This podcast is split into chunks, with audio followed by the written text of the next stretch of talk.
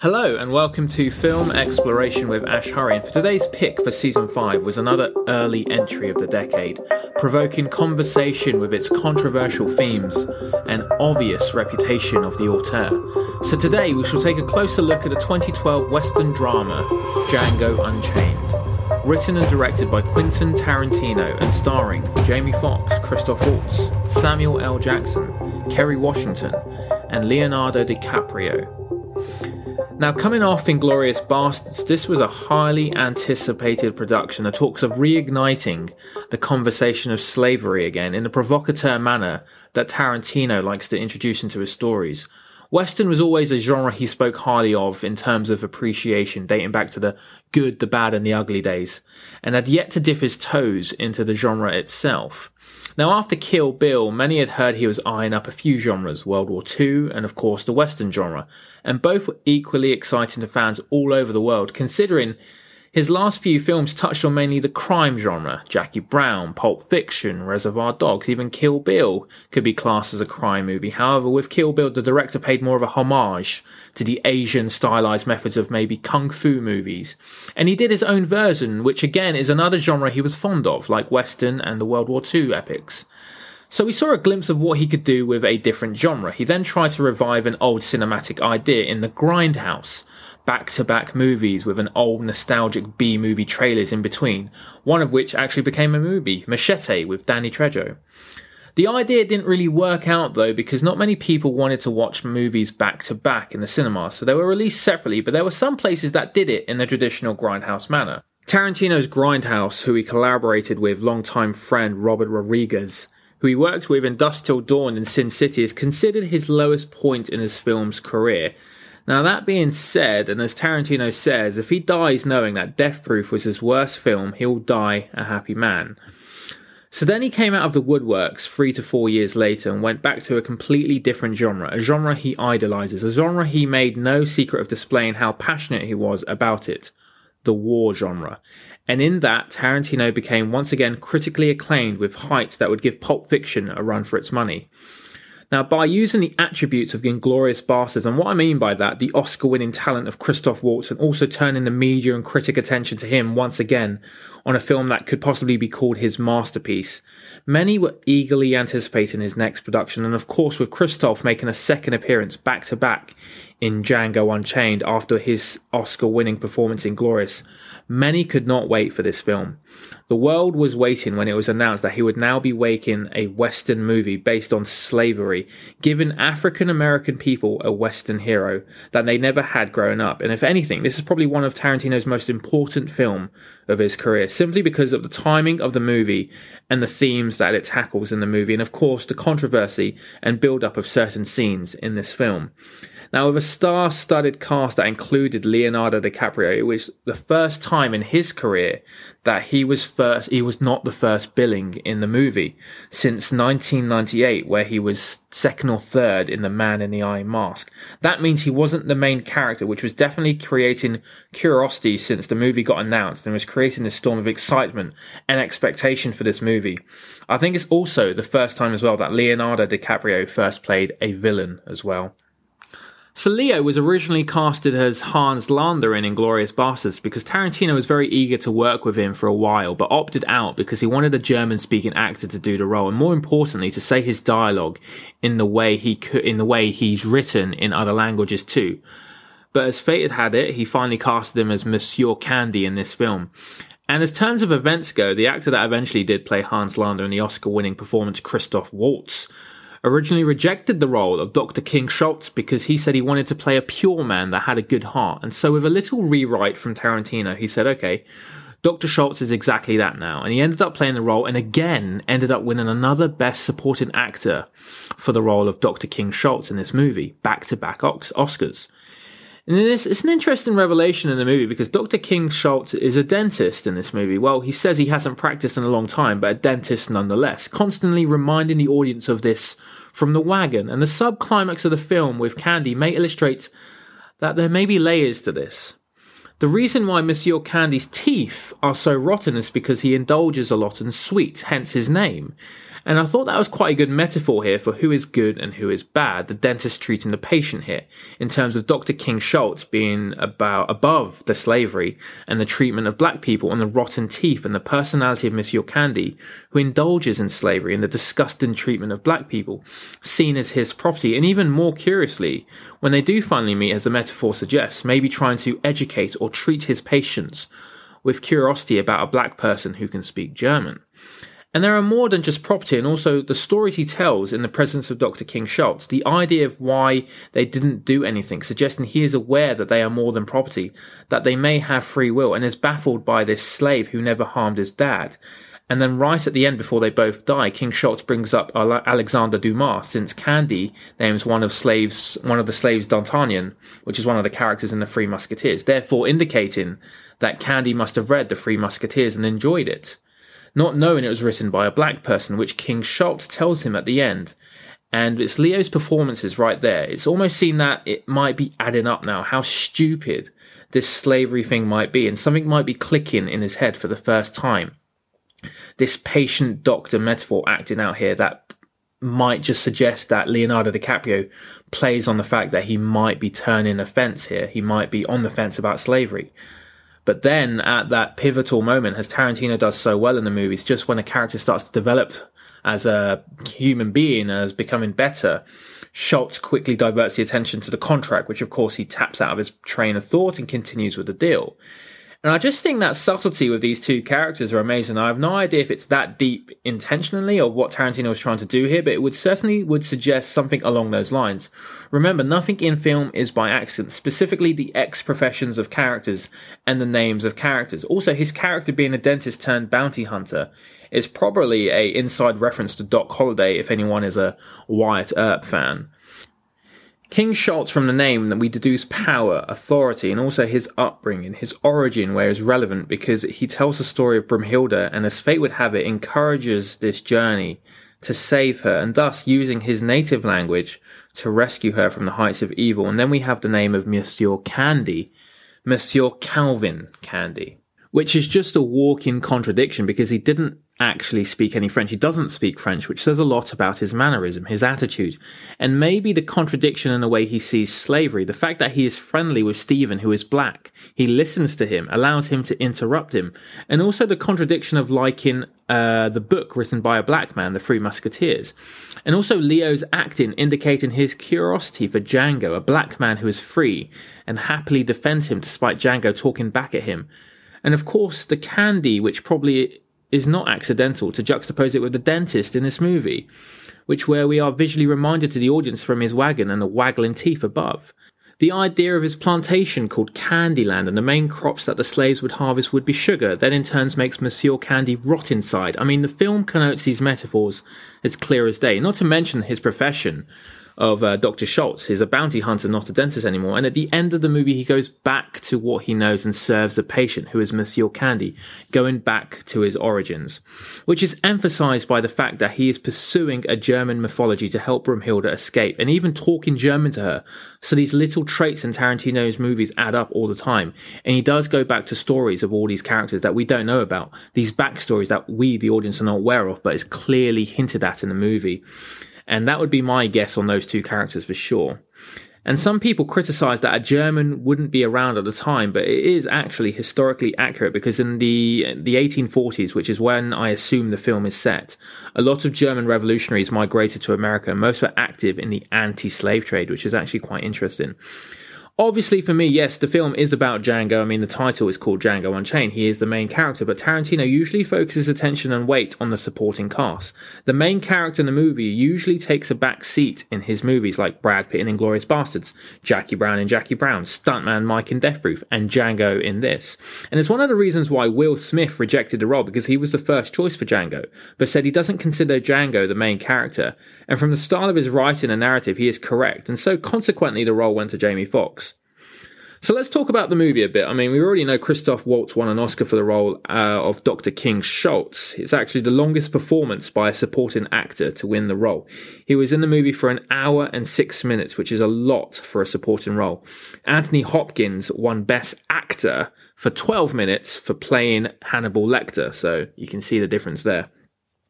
So the other Oscar, the only one it won, finally went to Tarantino for Best Supporting Screenplay. That's his second Oscar after winning in the same category for Pulp Fiction.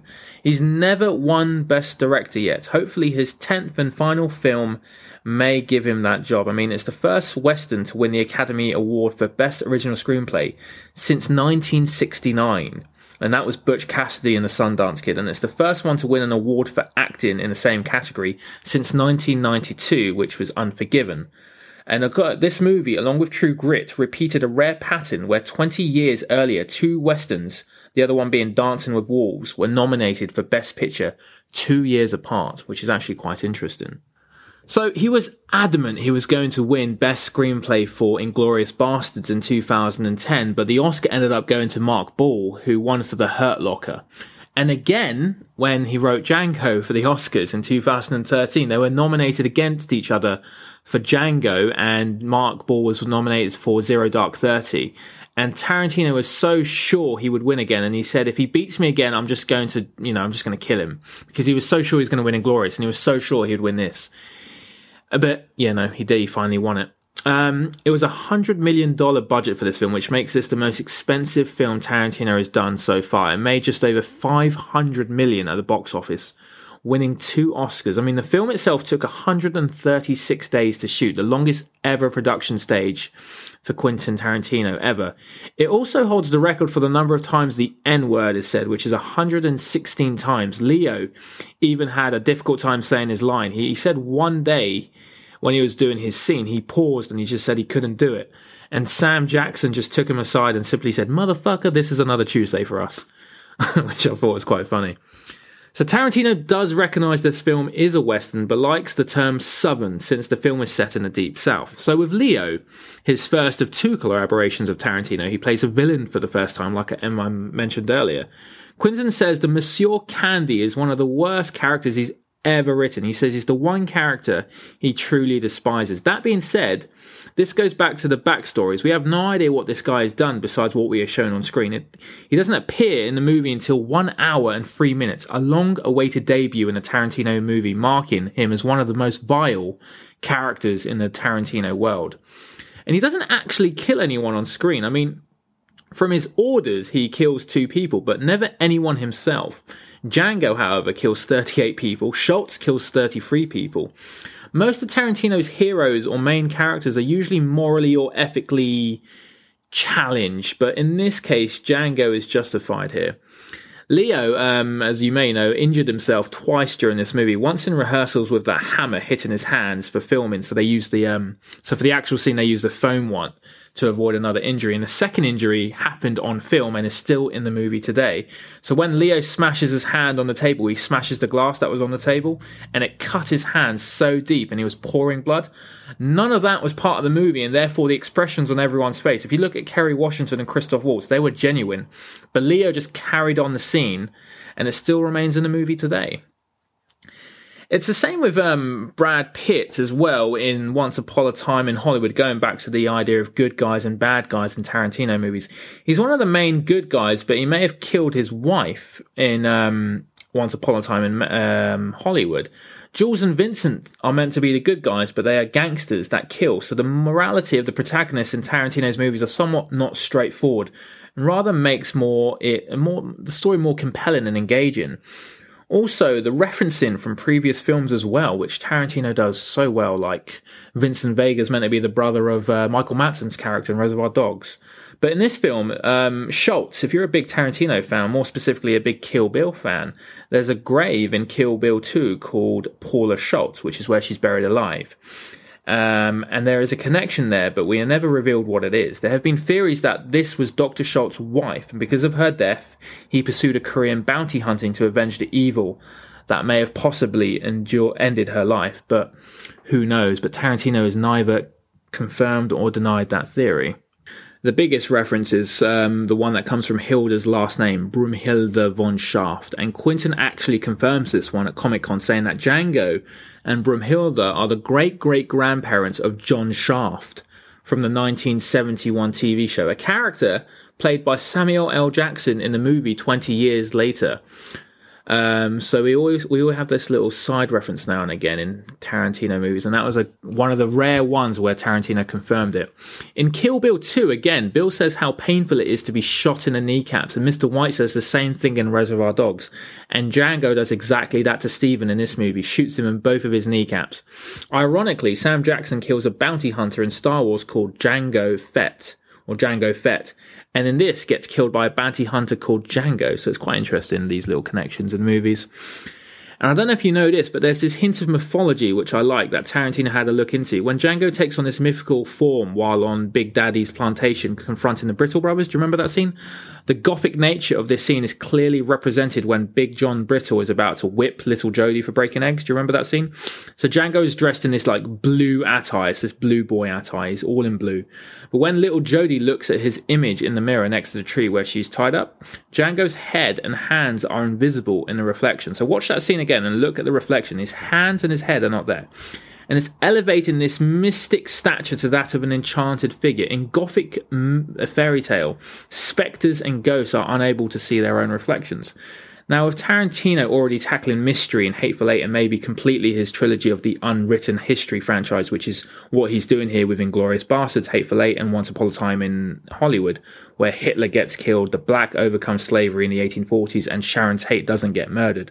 I think Tarantino may finish his 10th and final film with some kind of mythology, but that's my guess, because you see that in all of his films, especially with this uh, Django dressing up in blue and not seeing his uh, reflection in that scene.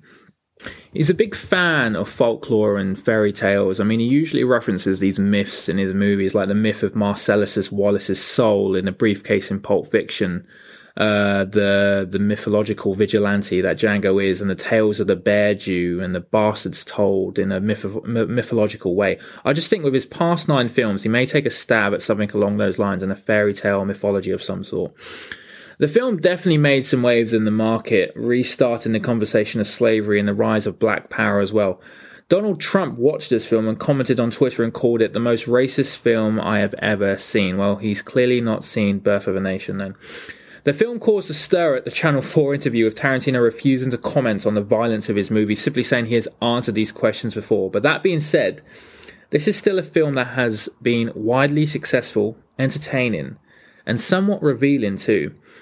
It's a fantastic movie that reunites quite a lot of the actors back again. Kerry Washington and Jamie Foxx play husband and wife again after this. They played it in, I think they played, uh, what film was it? Husband and wife in Ray, yeah. They played it in Ray, where he won his Oscar actually. Of course, Samuel L. Jackson makes yet another appearance in another Tarantino movie, his fifth appearance, I believe. Then we have the usual lot, Bruce Dern, and of course Christoph Waltz from Inglourious Basterds. And most of these actors would later work again on Quentin Tarantino's next film, The Hateful Eight. You got Sam Jackson, Bruce Dern, Zoe Bell, Walton Goggins. And speaking of the Hateful Eight, Kurt Russell was meant to be in Django and play um, Ace, and Sacha Baron Cohen was meant to play Speck. They're the two guys that um, King Schultz kill at the start of the movie. But they both had to drop out of the movie due to scheduling conflicts in their respected movie. Tarantino has his usual bunch, but they never he never really goes away from his usual talent because he knows those actors can speak his dialogue. So I found out for the uh, for Hateful Eight, which I'm probably going to do a podcast on because it's a very overlooked film. I think it's one of his best films because it's just so subtle and unique, and it's so brilliantly done. Um, but the story came across when he was writing Django, and he used the character of Django uh, who stumbles across um, a haberdashery and he doesn't know who um, anyone is there. And Quentin knew that there was something wrong with the story as he kept writing it, and he knew he had to remove the main character, Django, because he knew everyone knew who he was, and thus creating this enigmatic atmosphere of who's telling the truth. So we were blessed with the Hateful Eight by the removal of Django as a character, which is quite interesting. But I'll talk more about that on my next podcast with the Hateful Eight. It's one film of his, he really captures the atmosphere of surroundings as the Hateful Eight. But I'll talk about that then. But anyways, yeah, that's all I have time for with um, Django Unchained. Truly inspiring. Doesn't shy away from the gratuitous violence in this movie. A story that rises the dignity of a slave and casts him on a journey of vengeance, which, if he succeeds, even in the violent and gory way that he does, acts as a silent spiritual redemption. But anyways, uh, please subscribe to me. I'm on uh, Instagram, Film Exploration, all lowercase or one word, and you can subscribe subscribe to me on Google, iTunes, and I'm also on Spotify. And uh, once again, thank you for listening to Film Exploration with Ash Hurry.